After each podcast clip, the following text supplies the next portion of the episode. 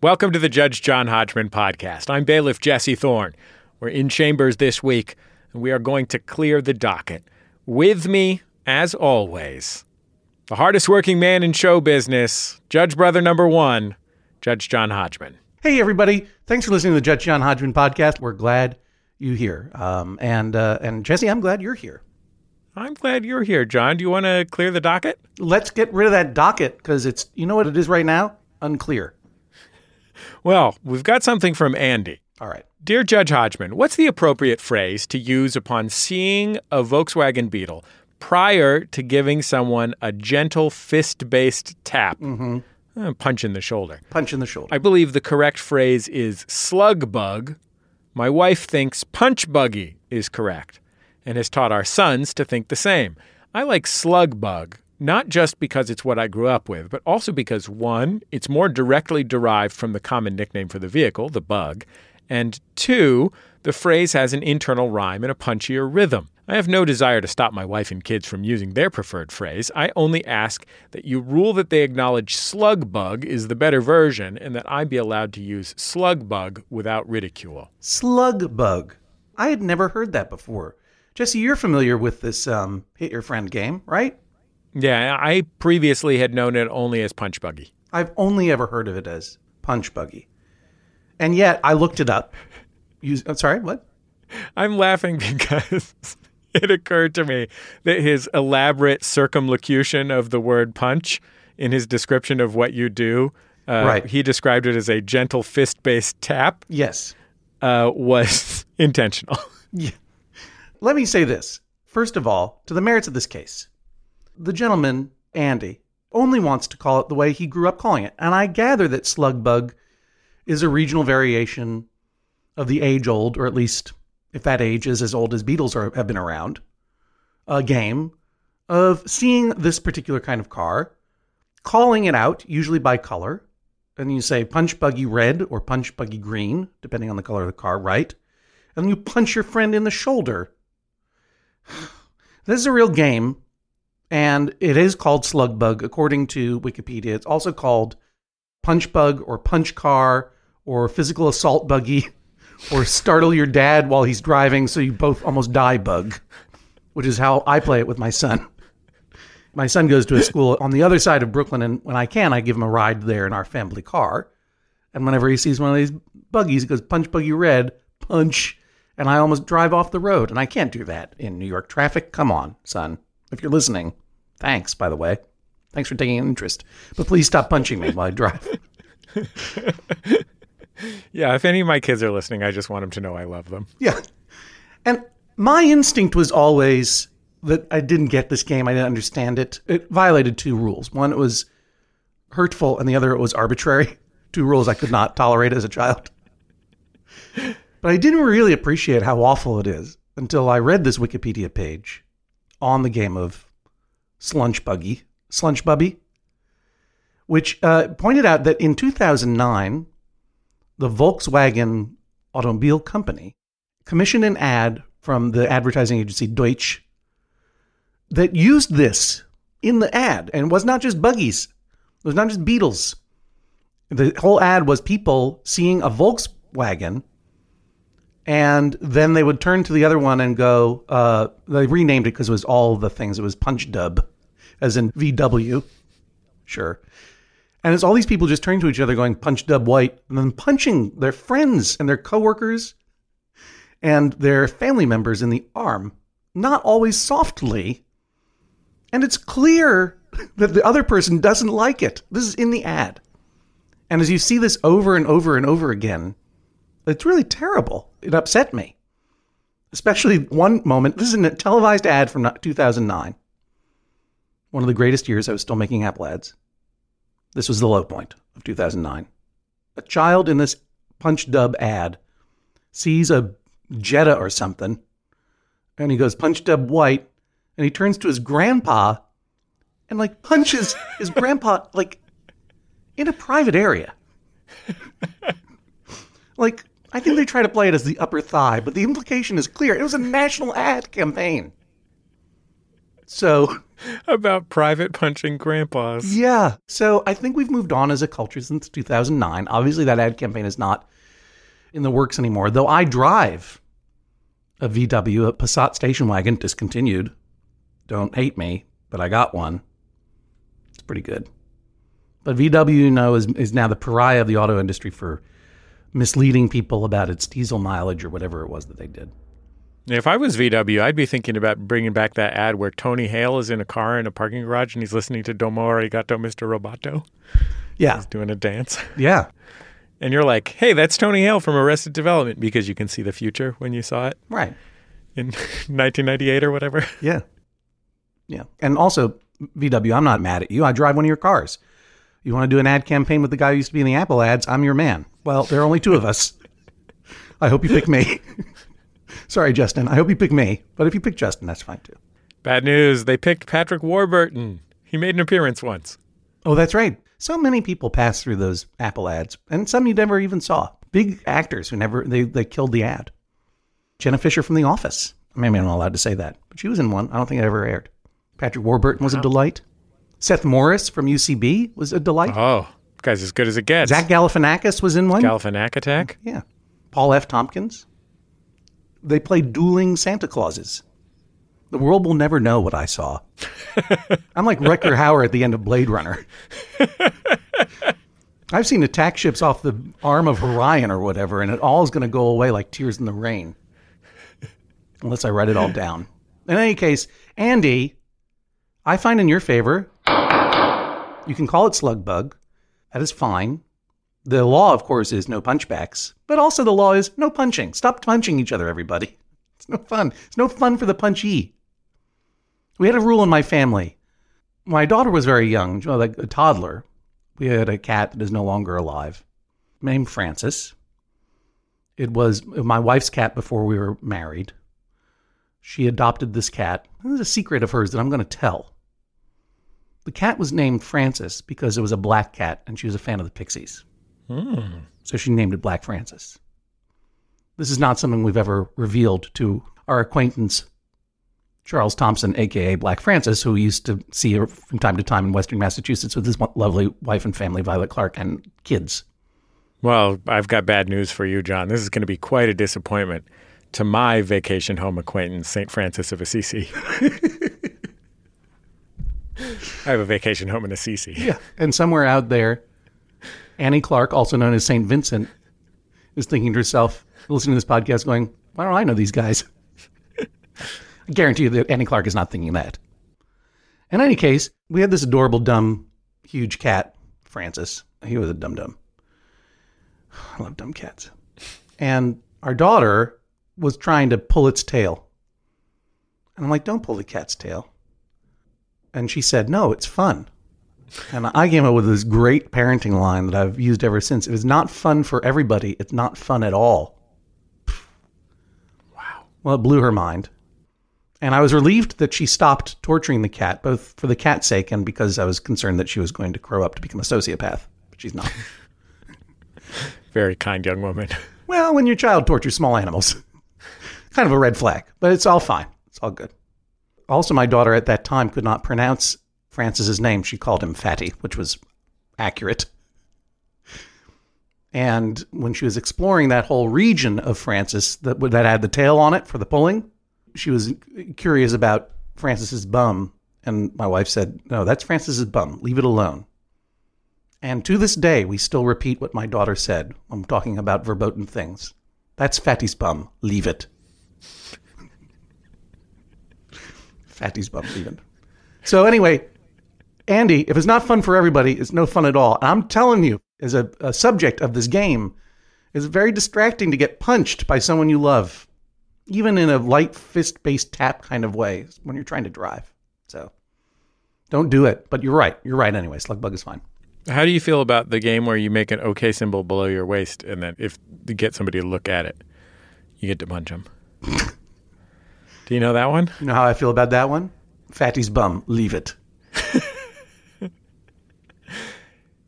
Keiko says, My boyfriend complains that his neighbors don't take their clothes out of the washers and dryers in a timely manner. I think it's totally okay to take their clothes out and put them in the basket especially if you're in a hurry.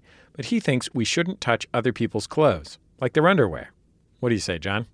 Well, Jesse, I have some experience in this as I have lived in, in several apartment buildings with shared laundry rooms, uh, as well as dormitory type situations. I presume you have as well, Jesse, in your life? I have too, although I've never really had this problem such that it, it got in the way of my life. I think I probably lived in shared accommodations, certainly at UC Santa Cruz, with people who simply didn't wash. Oh, okay. I was going to say, boy, the people of Santa Cruz are fast washers. No, they're, they're non washers. Yeah. yeah, the volume is lower, so there's less of a bottleneck. I don't know what it is about New England where I grew up. That's a region of the United States in the Northeast United States, Jesse. Maybe it's just our laid back way of life. People in New England are famous for just sort of taking their time. What's your hurry?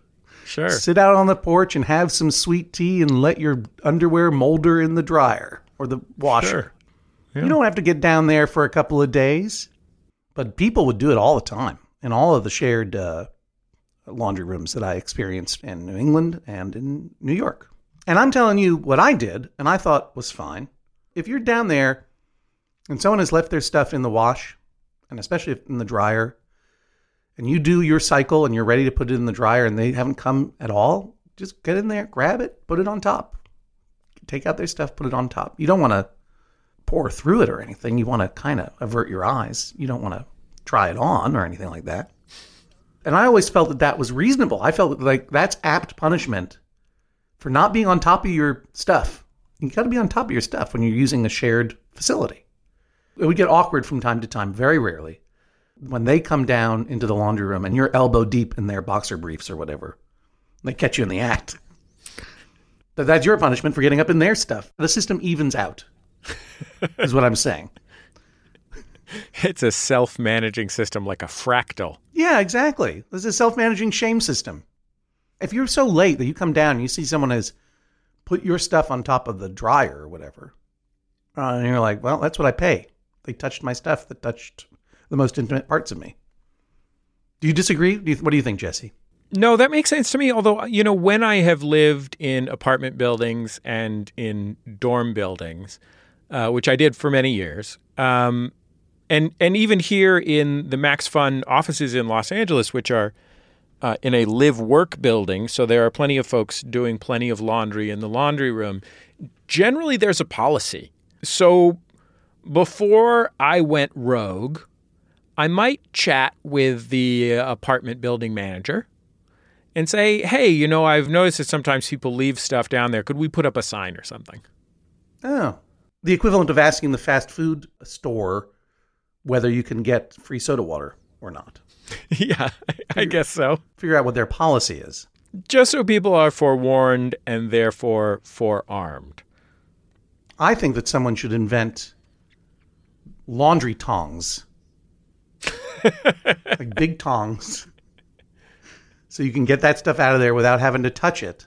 Let's patent that together, Jesse. I would imagine that Keiko's boyfriend maybe is a little more sensitive to this because uh, he is not unreasonably more likely to be seen as a creepo uh, uh-huh. for handling the undergarments of others. Mm-hmm. Yeah, um. Even in a very reasonable situation like this, and I think I think a nice sign would make it clear to everybody whose responsibility it is to keep the washers and dryers clear and what the consequences, the very, very mild consequences are if you don't. Well, I'm going to say that in the case of how I'm going to adjudicate this, I'm going to rule in Keiko's favor. It's okay, but I think with the caveat that uh, my wise bailiff has suggested that Keiko's boyfriend, and indeed Keiko herself, if they live in the same building or if they, even if she has a different building, you know, get on that email list with your fellow tenants, ask if there's a policy, and create one maybe put up a sign. Communication is always a good answer. Usually, communicating is better than touching people's underwear. Let's take a quick break. We've got more stuff on the docket coming up in just a minute on the Judge John Hodgman podcast. Back for another game. You know it. What's going on? Just one more week till Max Fun Drive. Hard to believe. It's been a heck of a year since the last one. We're now a worker owned co op. We raised $50,000 for charity last year. And we've added a bunch of awesome new shows. But do you think we're ready to do it again? Absolutely. Lovely new gifts are lined up. The episodes will be amazing, and wait till everyone hears the bonus content. Yeah, plus they know to go to MaximumFun.org slash newsletter, so they're getting all the news. Oh, like that meetup day is on Thursday, March 21st. Then what's bothering you? Me?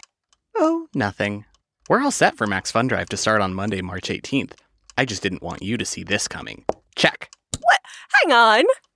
Most of the plants humans eat are technically grass. Most of the asphalt we drive on is almost a liquid. The formula of WD 40 is San Diego's greatest secret. Zippers were invented by a Swedish immigrant love story. On the podcast Secretly Incredibly Fascinating, we explore this type of amazing stuff. Stuff about ordinary topics like cabbage and batteries and socks. Topics you'd never expect to be the title of the podcast Secretly Incredibly Fascinating. Find us by searching for the word secretly in your podcast app.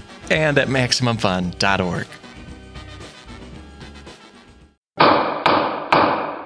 Welcome back to the Judge John Hodgman podcast. We are clearing the docket in chambers, and we have something from Roxy. Hang on. Before we get to Roxy, I just want to establish what we've settled so far. Yeah. Some pretty important legal precedents have been set in part one of the podcast. One, don't punch people.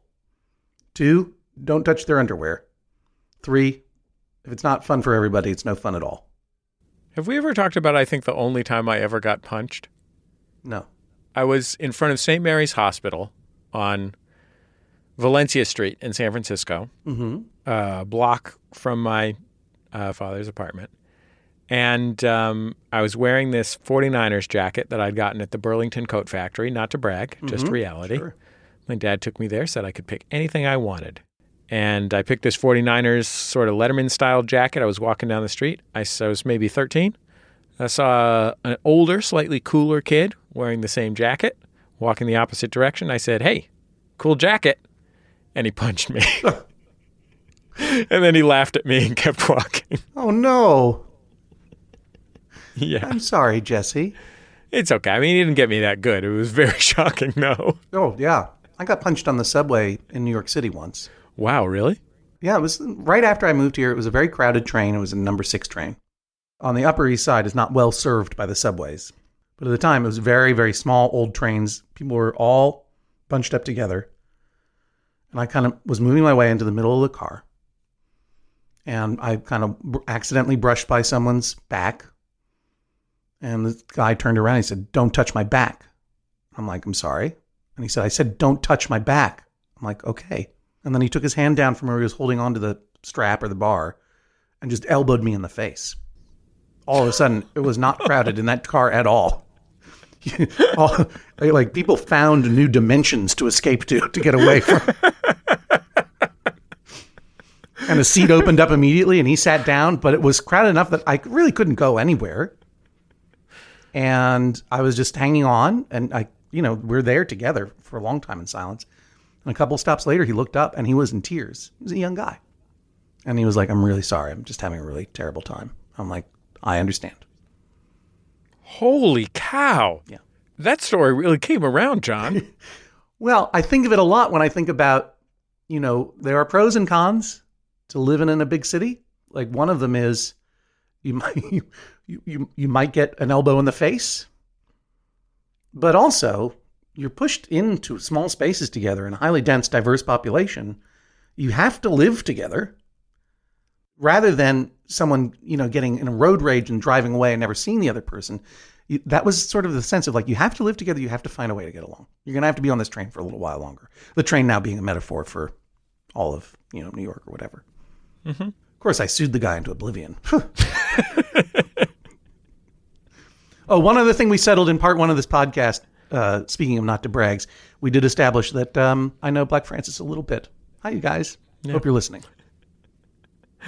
I guess I learned from my experience uh, not to wear white as a guest at a wedding. Oh, you mean if you wore a bridal dress to a wedding? Yeah. and you say cool dress, then the bride might punch you. yeah, pretty much. Yeah. I'm really grasping at straws here. I haven't done any like moth workshops. Maybe Dan Kennedy could help me out with finding a moral to my story. You know, I think that it's a, a variation on the Tom Scharpling principle.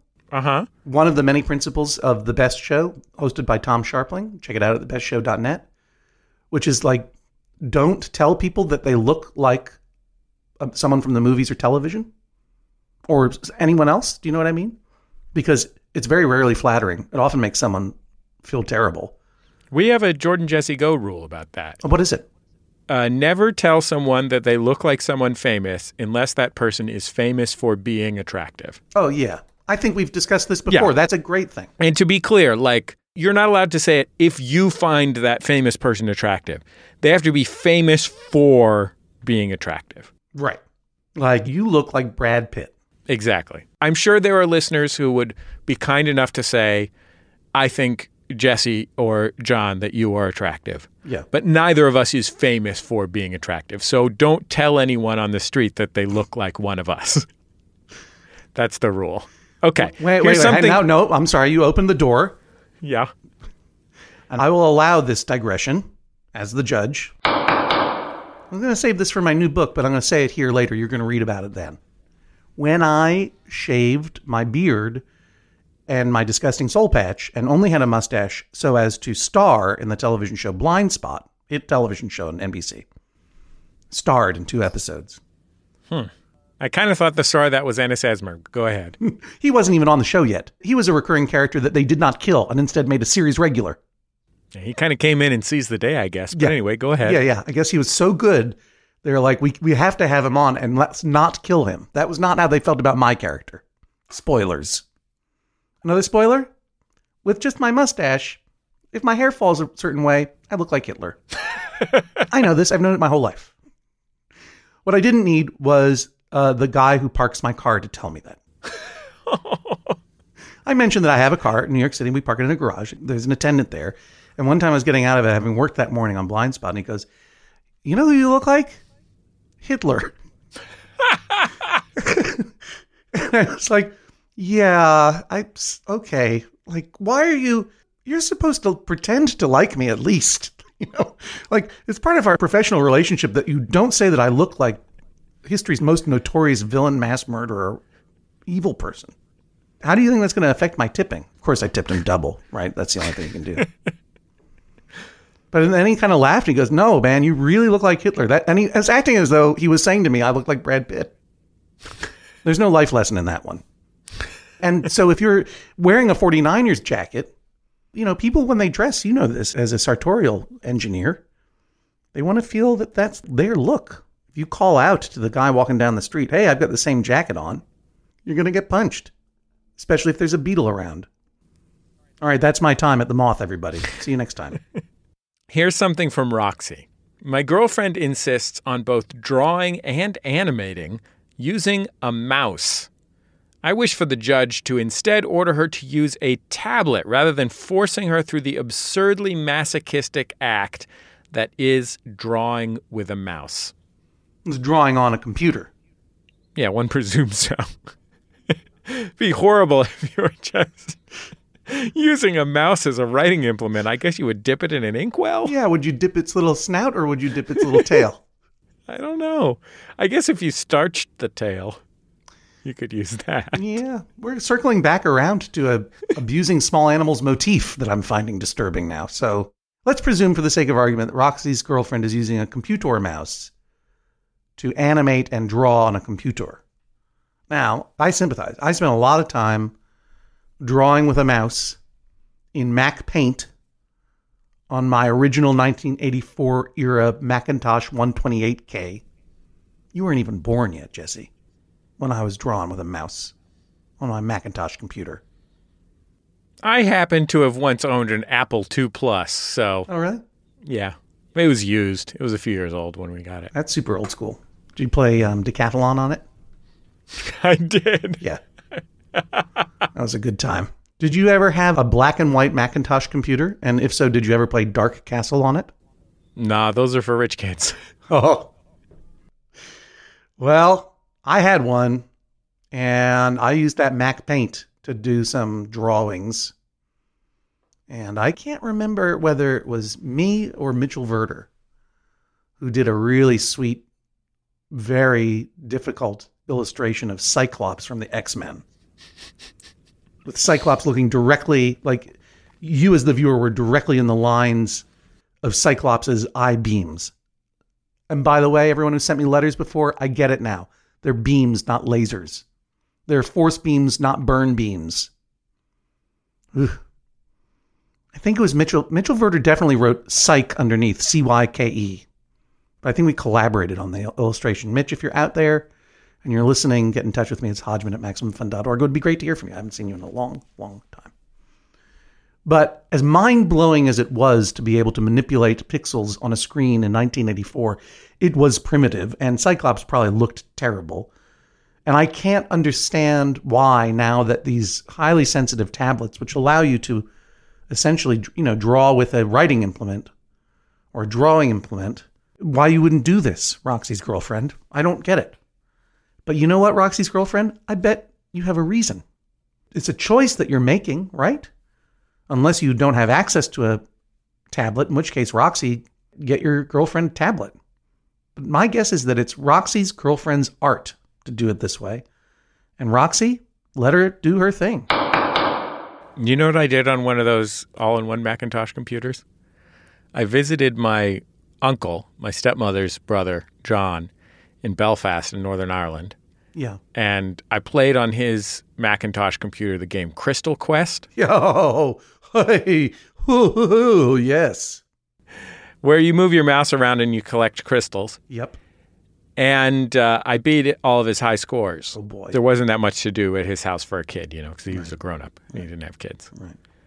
And then we went to Donegal, which is in the northern part of the Republic of Ireland, on a little, like, uh, you know, seaside vacation, cold seaside vacation. You'd elect it. Mm-hmm. Sounds like my thing. Then came back to Belfast and stayed, uh, you know, a week later at my uncle's house again. Mm-hmm. And I noticed that he had cleared all the high scores. Oh my goodness. my 40 year old uncle. Wow. He's a good guy, though. In fact, I'm not even going to say he's a good guy, though. He's a good guy because of that. That's like one of the many great things about him. Look, I don't like to truck in a lot of national stereotypes, but it's, we all know the Irish are very Crystal Quest proud. well, did he have Dark Castle or what? That's what I'm saying. Dark Castle. No, I don't think he had Dark Castle. I don't think I've ever played Dark Castle. You know, that's the game. I know that there are a bunch of middle aged dads listening to this right now who are pumping their fists in memory of Dark Castle. That was an amazing game. You play a little guy and you you're trying to defeat the Black Knight who's at the boss level of all these different sort of puzzle screens where you got to jump around and you got to carefully aim your arm to throw a rock at a rat. And when the rat dies, it goes, eh. and when and when you make a successful jump, you go, yeah. And I've they have emulators online, but you can't save it. You can't. Someone's got to hook me up with this Dark Castle. Someone out there has this, and I need I need it as soon as possible. Rula says, I'm bringing the case against my husband, Peter, for throwing away sorted recycling. We pay for a recycling service and have a separate recycling bin in our kitchen, but Peter believes that the recycling company doesn't recycle most of what they collect. If we're not going to be on the same page about recycling, then I don't think we should be paying a monthly premium to recycle. I'd like to lessen my carbon footprint and recycle, but Peter thinks it's all a scam. Help bring justice to our household. Hmm. Well, I have a question that I would like to pose directly to Rula. Rula, does Peter have any evidence that supports his non recycling conspiracy theory? I'll take your silence as evidence that you're not actually in the room with me, but also that he doesn't have any. Now, if I'm wrong, Peter, please write in and tell me, Hodgman at MaximumFun.org. Especially write in if you got a copy of Dark Castle that you can send me. But if I'm wrong, Peter, write me and tell me. I would love to hear about your adventure, your overnight stakeout at the dump, where you saw and observed and maybe video recorded the dump workers laughing and laughing at all the rubes like Rula who actually separate their recycling, all while they're just tossing all those glass jars and plastic bottles into a pit of poison fire. Ha ha ha. But if you didn't do that, if you don't know for sure, haven't seen with your own eyes that this sorted recycling is just getting tossed in with the other trash, then I say to you, Peter, what I yell to every dude on a bicycle without a helmet in Brooklyn who run the red lights when I'm driving my son to school. Guys, stop it. The rules also apply to you. You are not smarter than the rules, dudes. We make rules for everyone's benefit. Obviously, it's not precisely the same because this is an opt-in program to recycling. It's not as though, but if you think you're smarter than the world and uh, based on zero evidence, then the system breaks down. And if you're a dude without a helmet who thinks that the rules of the road don't apply to you, then what's going to happen is my son's going to go punch Buggy Silver, punch me in the arm, and then I'm accidentally going to drive into you. Not talking to you, Peter, anymore. Sorry. Got a little distracted there. Peter, I sentence you not only to honor the separated recycling, but also go spend a night at the dump. you have to go spend a whole night at a waste treatment facility, and you're not even allowed to have fun when you're doing it. You're not even allowed to act in an episode of Amazon's forthcoming season two of The Tick, which is what I did the last time I spent a night at the dump. Did I tell you that, Jesse? No. Yeah. You told me that you were in season two of The Tick. I'm very excited about it. It's a great show. But I didn't know that you spent that night at the dump. Spoiler. Well, it's not a spoiler because I won't reveal what happened, but I got to enjoy not one, not two, but three overnight shoots at the Newtown Creek Wastewater Treatment Facility in Greenpoint, Brooklyn, where they have magnificent, huge, futuristic silver eggs called digesters, where all of New York City's poop goes. Three whole nights I had to stay awake. It was actually pretty magical. So thanks. Season two of The Tick coming out sometime next year. Isn't the deal with recycling basically that the reason it is third on the list of reduce, reuse, recycle is because it is the least efficient of those three things? It's the one that helps the earth the least. It's less efficient than you wish it would be. You imagine that if you throw a can into the recycling bin, it comes out as a clean new can immediately with no cost. Right. But that is not an argument for throwing that can in the garbage instead. Look, if you have to throw a can in the garbage every now and then because there's no other way to dispose of it, it happens. I get it, Peter. But Peter is peddling a conspiracy theory that all of the recycling just gets thrown in the garbage later on down the line. And if that's true, then okay, go for it, Peter. But prove to me that that's true. I don't think that he's done his legwork. I think he's been listening to too much talk radio. I will say this, John. You generally speaking can't recycle pizza boxes Do you know why? Because of the grease. That's right. They're food soiled, John. I had to talk with the dumb person about that, and it was very uh, edifying. Let's take a quick break. When we come back, we'll hear about coffee cups and ooh, pebble ice, my favorite. Hello, I'm your Judge John Hodgman. The Judge John Hodgman podcast is brought to you every week by you, our members, of course. Thank you so much for your support of this podcast and all of your favorite podcasts at MaximumFun.org, and they are all your favorites. If you want to join the many member supporters of this podcast and this network, boy, oh boy, that would be fantastic. Just go to MaximumFun.org slash join. The Judge John Hodgman podcast is also brought to you this week by Babbel. Okay, it's 2020, 24, 2020, 24. Oh, if hindsight were 2020, I I don't know what I would have done differently. All I know is that I'm taking every day in this year and trying to get better a little bit every day. That's what you do. That's the way progress is made, step by step, day by day, bird by bird. And that's the way it is when you're learning anything, especially a new language with Babbel. And if Babbel can help you start speaking language in just 3 weeks, imagine what you could do in the rest of this whole year. Don't pay hundreds of dollars to private tutors or waste hours on apps that don't really help you speak the language. Babbel's quick 10-minute lessons are handcrafted by over 200 language experts, real human beings, to help you start speaking a new language in as little as one, two, three weeks. Studies from Michigan State University, Yale University, and others continue to prove that Babbel is better. And that's not just the Yale football team putting their thumb on the scale because they love learning Indonesian from Babbel. One study found that using Babbel for 15 hours is equivalent to a full semester at college. Take that, Yale, I guess. Here's a special limited time deal for our listeners. Right now, get 55% off your Babbel subscription, but this is only for our listeners at babbel.com slash Hodgman. The Judge John Hodgman podcast is also brought to you this week by Aura. A U R A. It's a simple but meaningful gift that you can give your mom or your dad or your step grandparent or your uncle or your friend or anyone that you want to keep connected in your life who might not live near you. It's a digital picture frame from Aura.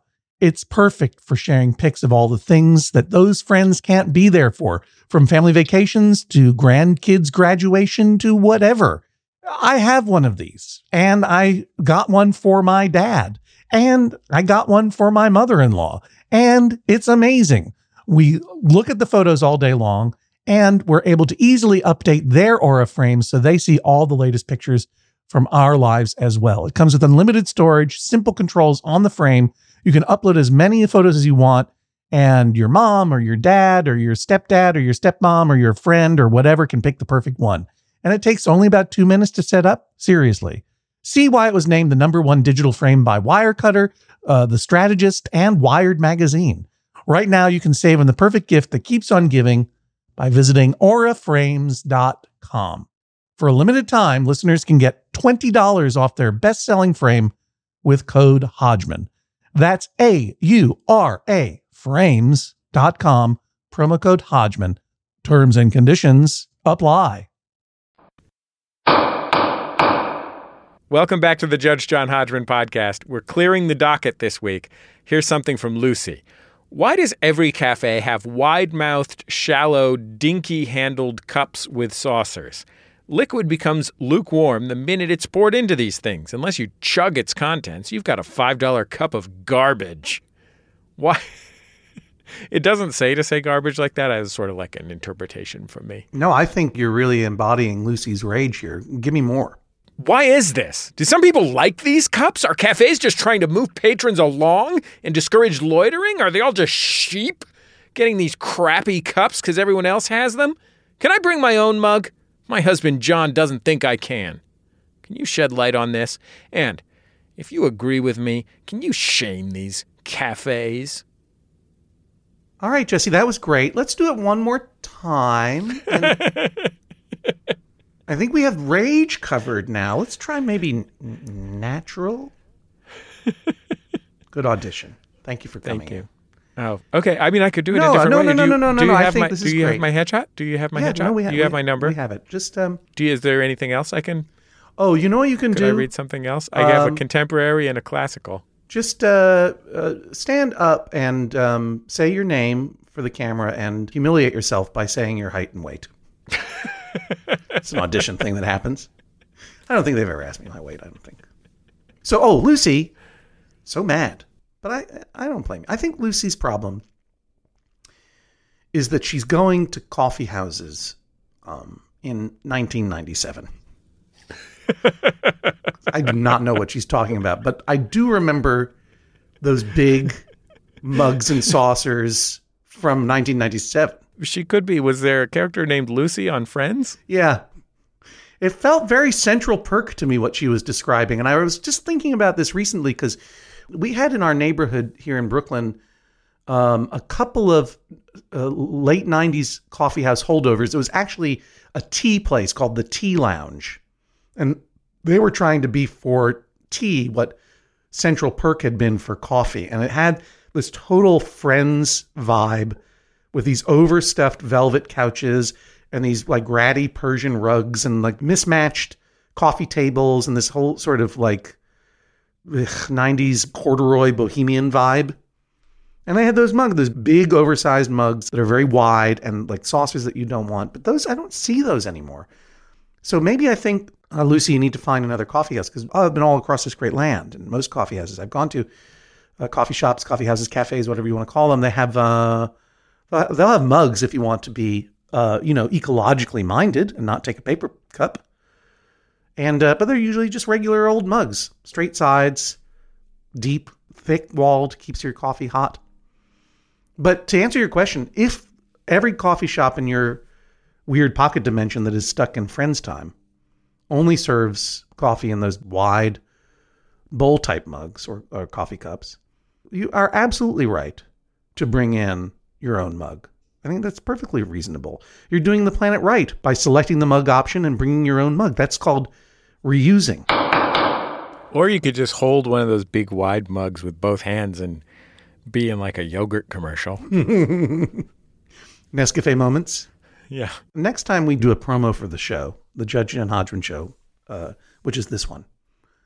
Whether we do an audio, maybe we can even do a video of it. It's like you and me on a balcony, early morning balcony of a cabin in the woods, just drinking big international coffees and just saying to each other, It's good to see you, Jesse. This is our time.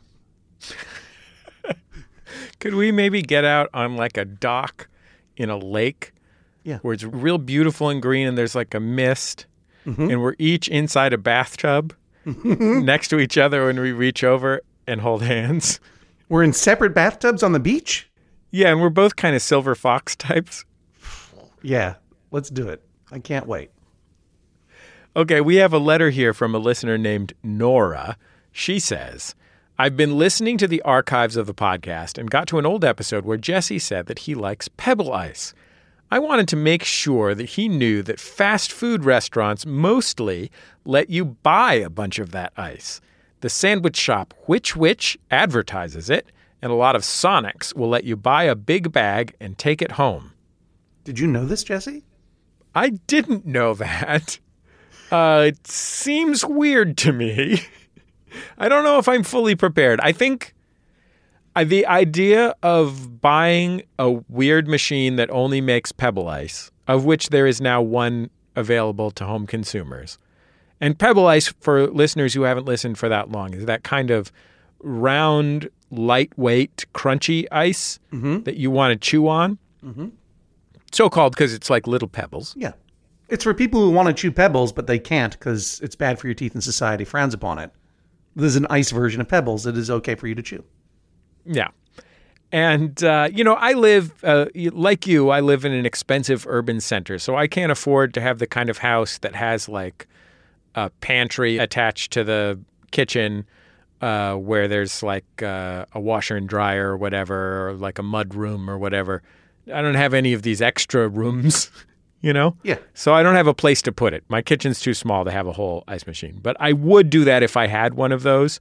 My concern here is that once I go and pay money to the Sonic, once I go to the Sonic and I say TJ Jagodowski sent me, uh, legendary improv actor, star of the Sonic commercials. I know who you're talking about, that guy. Yeah. Um, shout out, by the way, to his improv partner Dave, who's on a great show called Lodge 49 that I really like. I've heard good things about that show. I should check it out, eh? Your man Bruce Campbell is so choice in it. Oh, it has some gorgeous Bruce Campbell work in it. I didn't know that Bruce was in that. I'm embarrassed. Yeah. So anyway, to buy enough of this ice to justify my trip to Sonic, I would have to have uh, one of those rooms so that I could have a special freezer where I keep extra frozen things, which is also something that I aspire to, but is impossible for me being a resident of uh, a city where, um, you know, houses cost a million dollars. So you, you don't have room in your existing freezer for a bag of pebble ice from Sonic? Absolutely not. No. Oh, At the sorry to hear moment, my freezer is full of cassoulet Oh, because I made some cassoulet in the slow cooker, and you you know you make four servings worth, so you can eat it over the next couple of months, so you don't have to make another lot of cassoulet. that is a wonderful autumnal dish. Anytime I make a stew or Mm-hmm. uh, any juicy food, Gross.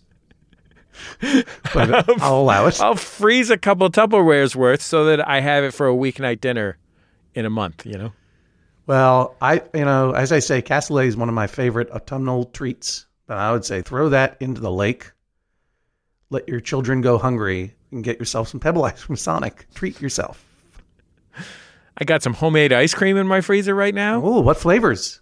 Uh, it's sort of like a chai. Like I started with some black tea and added some cardamom. Mm-hmm. Uh, very good. That's the only flavor that's in there right now. I, I really only eat one bowl of ice cream at a time. Well, holiday time is nigh upon us, and now I've got some very good ideas for a gift for my bailiff, Jesse Thorne. A pocket dimension within his own freezer. a new house with a room that I can put a standalone freezer in. What if I just what if I just ignored everything you said and sent you a huge standalone freezer? Man, I would like to have one. My wife keeps talking about should we have one of those, and I'm like, and put it where? We have three children sleeping in one bedroom. Well, you know, you could put it in the corner of their bedroom, I suppose. Maybe depending on the form factor, we might be able to fit it under our bed. You know what it could be, Jesse? Oh my God, I've just, this is incredible. You get like a dorm fridge sized freezer, fill it up with pebble ice, use that as your bedside table. Come on. Oh, yeah. Bad news, my fire safe is already my bedside table. Got my important documents in there. Fair enough. All right. If you have to choose in life between a fire safe and a standalone freezer, two great dad options. Classic dichotomy, fire and ice. That's right. George R. R. Martin would be proud. I think probably the fire safe is the more responsible way to go. Well, we'll find a way to get you pebble ice sometime. In the meantime, I've never heard of Which Wich. That's apparently a sandwich shop that started in Dallas. Um, good for you guys for carrying that pebble ice. Would you be our sponsor? Also, TJ Jagodowski, if you're listening, will you be our sponsor? Also, Tupperware, you got a shout out there. Would you be our sponsor? I think I use Glad Snapware, so Glad Snapware, hit me up.